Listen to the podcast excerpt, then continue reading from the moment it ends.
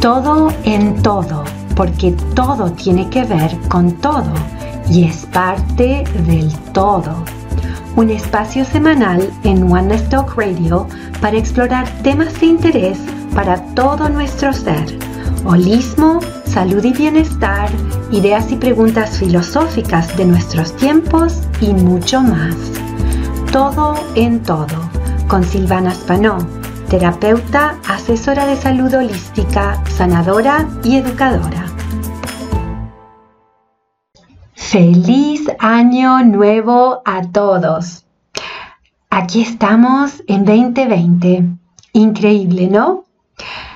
Un año muy interesante en términos de los pronósticos energéticos, su numerología y también por dónde nos encontramos en la evolución de nuestro mundo.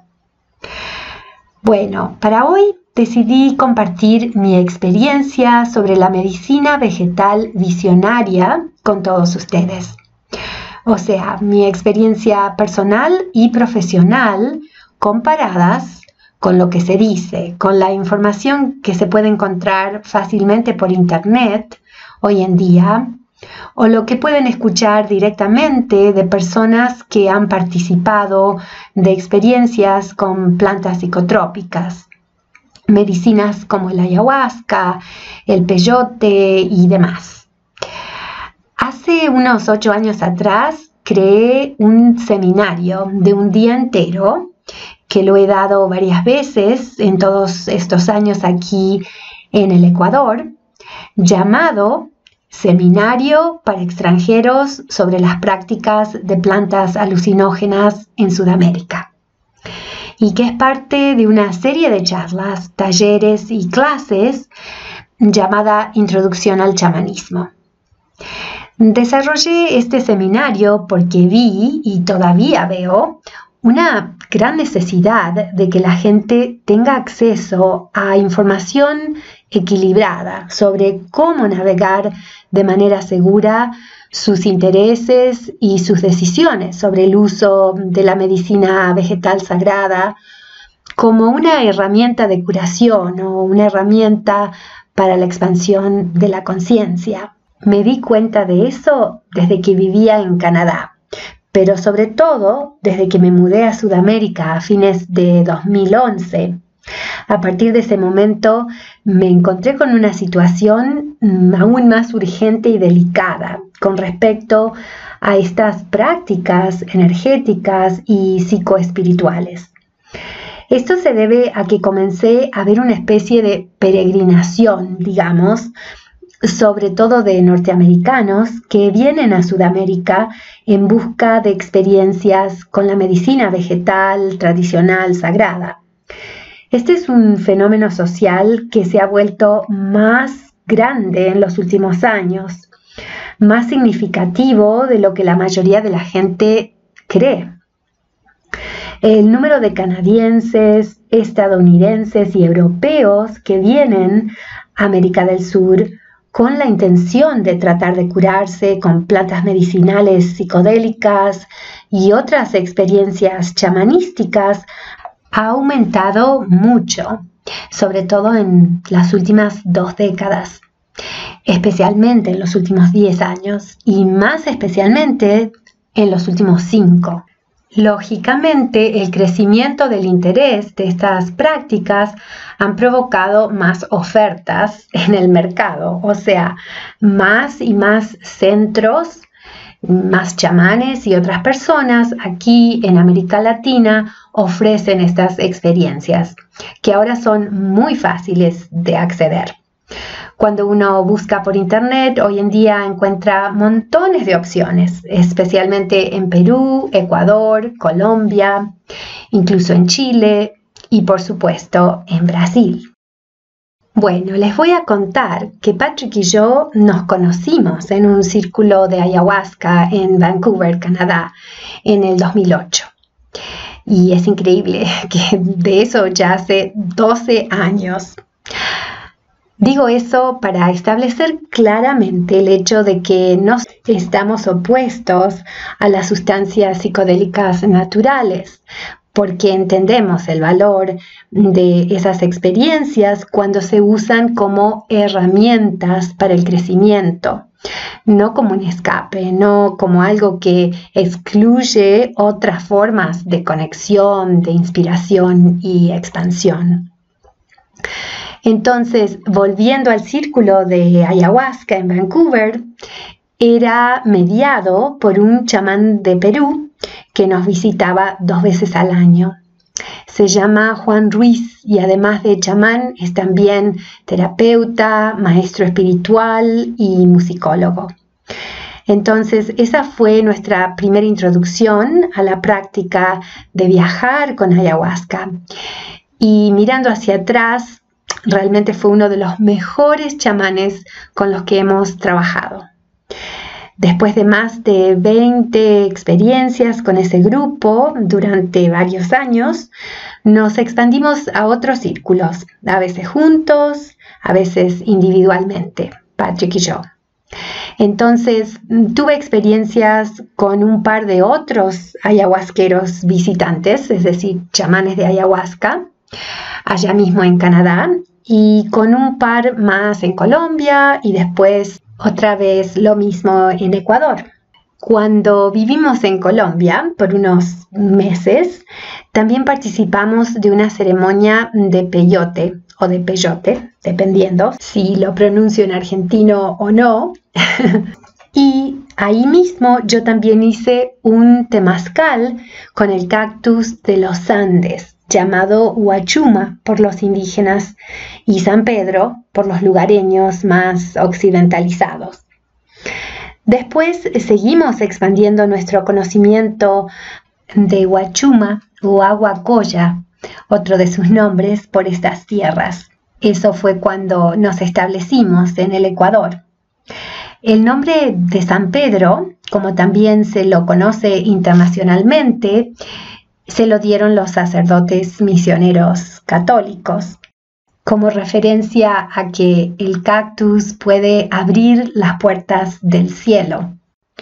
Yo personalmente prefiero su nombre original en quechua, Huachuma, que se remonta a miles y miles de años eh, atrás en la cultura andina. Bueno, antes de continuar, me gustaría hacer un comentario importante sobre el hecho de que cuando hablamos de este tema, la mayoría de la gente piensa solo en las plantas psicotrópicas, las que obviamente alteran la conciencia. Sin embargo, es importante que tengamos en cuenta que todas las plantas tienen efectos profundos en nosotros. Algunos son más obvios, otros son más sutiles, pero cuando introducimos una planta, que es también un ser vegetal, al nuestro, estamos participando de una relación muy íntima. Es una verdadera comunión. Hay un aspecto bioquímico y un aspecto energético, pero todas las plantas tienen un efecto en nuestra fisiología y en nuestro estado energético. Esto también es cierto para todos los demás elementos en la naturaleza, como por ejemplo la medicina de la rana. De hecho, también hemos recibido aplicaciones de cambó, que es otra práctica indígena originaria de Sudamérica. Pero eso, por supuesto, no es una planta, es veneno de rana, también muy poderoso, también muy influyente para nosotros. Con todo eso quiero decir que cuando consumimos una sustancia, sea romero, café, ayahuasca o peyote, hay mucho que considerar porque los cambios, las alteraciones, las influencias que producen son muy reales y pueden ser muy beneficiosas, pero también hay que entender las precauciones propias de cada sustancia debido a sus poderosas propiedades. En otras palabras, tenemos toda una farmacopea de elementos increíbles en la naturaleza pero necesitamos educarnos para navegar esta fuente de medicina poderosa y ancestral de manera segura y responsable. Ahora, si nos enfocamos en las plantas psicodélicas, hay factores adicionales a los que debemos prestar atención. Y estos aspectos son el bioquímico, el energético, el ambiental y el cultural. Voy a describir algunas precauciones, pero después también voy a destacar los aspectos positivos y el potencial de grandes beneficios a los que se puede acceder usando la medicina vegetal de manera responsable. Primero, veamos las precauciones relacionadas con estos aspectos que acabo de enumerar, uno por vez. Claramente, la parte bioquímica de una sustancia vegetal necesita ser entendida. Por lo tanto, si uno está considerando probar estas plantas por primera vez, ayahuasca, peyote, huachuma, iboga, hongos psicodélicos, debe investigar sus efectos a nivel bioquímico. Eso incluye los mecanismos químicos que alteran exactamente y cómo, etc. Y esto es especialmente importante si uno padece mm, de algún problema de salud o tiene antecedentes de, por ejemplo, trastornos psiquiátricos de hecho, cualquier establecimiento responsable que ofrezca viajes de medicina vegetal realizará una entrevista muy completa de los solicitantes para decidir si los acepta o no. Por lo tanto, mm, si uno no recibe ningún cuestionario o si no se le solicita una entrevista, no es una buena señal con respecto a las precauciones de quienes ofrecen la medicina. El aspecto energético es quizás el más importante, ya que incluso podríamos decir que es el paraguas de todos los efectos, la dimensión más amplia que influye en todo el resto hay que prestar atención a todo lo que puede entrar en contacto energéticamente con la planta o con el brebaje de medicina vegetal.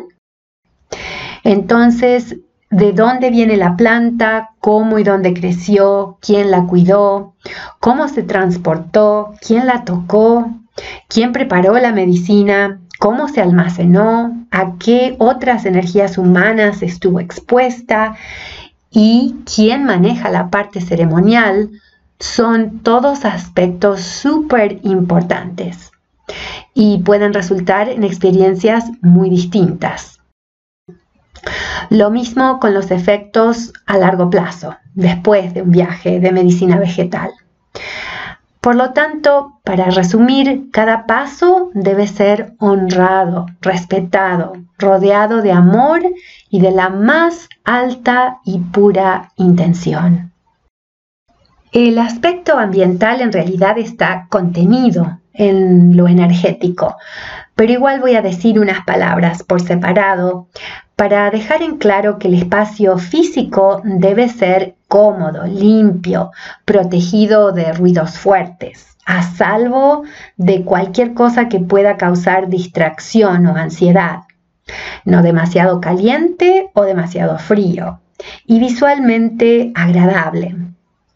Además de tener fácil acceso a agua pura, un baño adecuado e incluso a alimentos adecuados para cuando uno está saliendo de la experiencia y necesita nutrirse.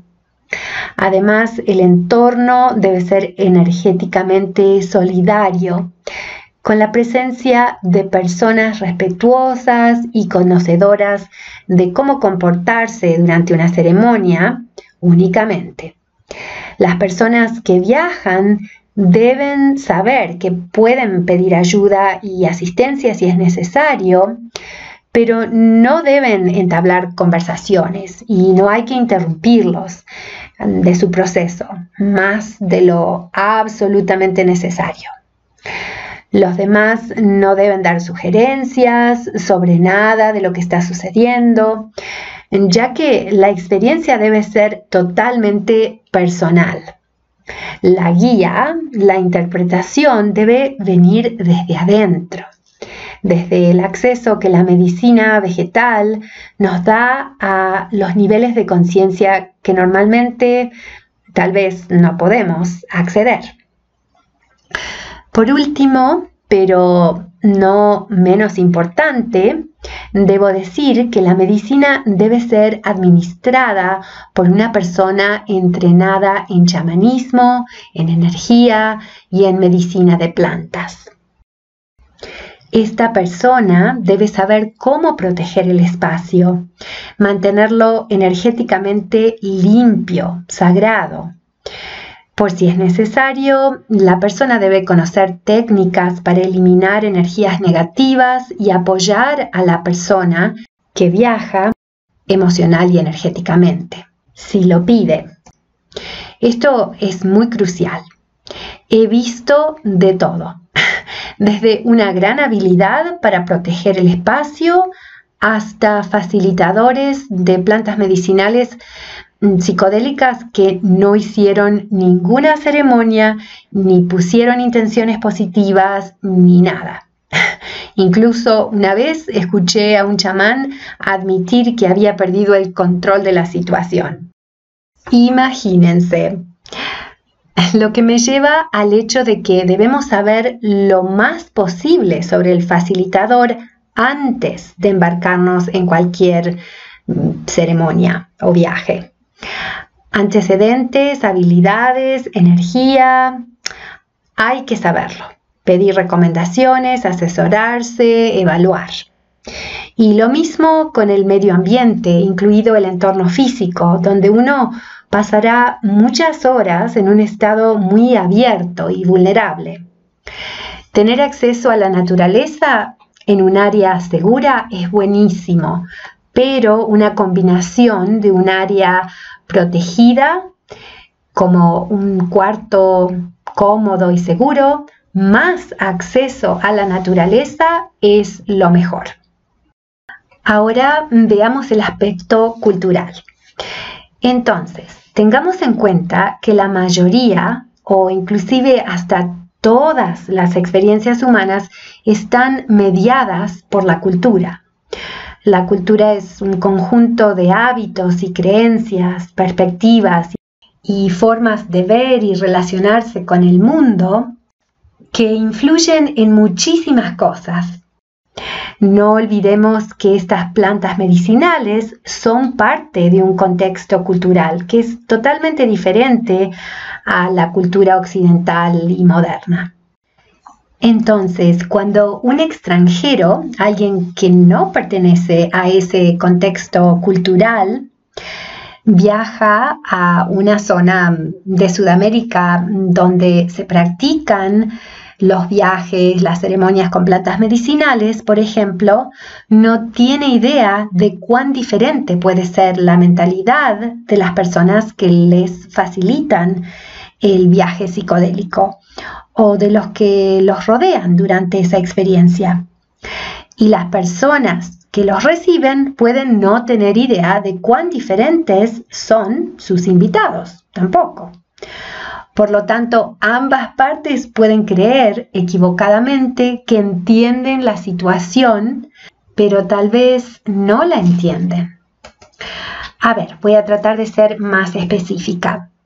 Lamentablemente, a veces hay noticias muy tristes en los medios mm, sobre extranjeros que vinieron a Sudamérica para participar de una ceremonia de medicina alucinógena, pero como se dice, no pudieron contar el cuento. No es tan común, pero sí sucede. Esos son los casos extremos y cuando uno investiga se entera de que la persona ya tenía una condición médica o estaba en un estado de salud delicado y o que las condiciones no cubrían los cuidados humanos básicos que todo occidental da por dado durante una experiencia así. Ah, como es el refugio adecuado, protección contra la intemperie, una temperatura cómoda para que el cuerpo no tenga que lidiar con extremos mientras se concentra en la experiencia, etc. Otro tema con el que hay que tener mucho cuidado es asegurarse de que las personas alrededor del que viaja tengan límites personales de contacto con los demás que sean saludables, respetuosos. Esto es sumamente importante para que las mujeres se sientan y estén a salvo mm, de cualquier conducta sexual inapropiada y otras cosas. Lamentablemente las experiencias negativas en este sentido son bastante comunes. Parte del problema es cultural. Muchas de las subculturas latinoamericanas son muy machistas, indígenas o no. Y lo que puede ser aceptable en su medio no lo es para otras personas. Y debe evitarse ponerse en situaciones así. En mi caso, mm, después de muchas experiencias en una variedad de contextos, con chamanes hombres y mujeres, he llegado a la conclusión de que las mujeres deberían buscar una situación donde sea una curandera o mujer medicina la que dirige la ceremonia, en lugar de un hombre. Esa es mi preferencia no solo por la dinámica sexual, sino también por otras razones energéticas y sociales. Cuando practicaba como terapeuta en Canadá, recibí algunos clientes que acababan de regresar de viajes al Perú, que es la meca de la ayahuasca. Recibí personas que sufrían de trastornos de estrés postraumático grave, con confusión y trastornos energéticos y estaban desesperados buscando ayuda para tratar de sanar el trauma causado por sus aventuras imprudentes con ayahuasca en un ambiente extraño que no había apoyado su crecimiento y su sanación. Recuerdo a una mujer que yo conocía de antes y era súper dinámica, pero al regresar de su viaje a Iquitos, mm, no podía funcionar normalmente en su vida. Iquitos es la ciudad principal de la Amazonía peruana, donde ofrecen ayahuasca en cada esquina, a menudo con efectos secundarios muy negativos. Bueno, entonces, después de todas las precauciones que les di para hacerlos pensar, ahora quiero hablar sobre los aspectos positivos, porque las bases de estas experiencias con la medicina vegetal tienen que ver con las propiedades que estos seres vegetales tienen que pueden ser muy beneficiosas para nosotros. A ver, estos seres vegetales pueden influir en nuestra energía y nuestra conciencia con la suya. Por supuesto, el espíritu de estos seres, su conciencia, su inteligencia es muy diferente a la nuestra. Y esto en sí mismo puede brindarnos enormes beneficios en términos de ampliar nuestra perspectiva sobre la vida, el mundo, la creación, etc.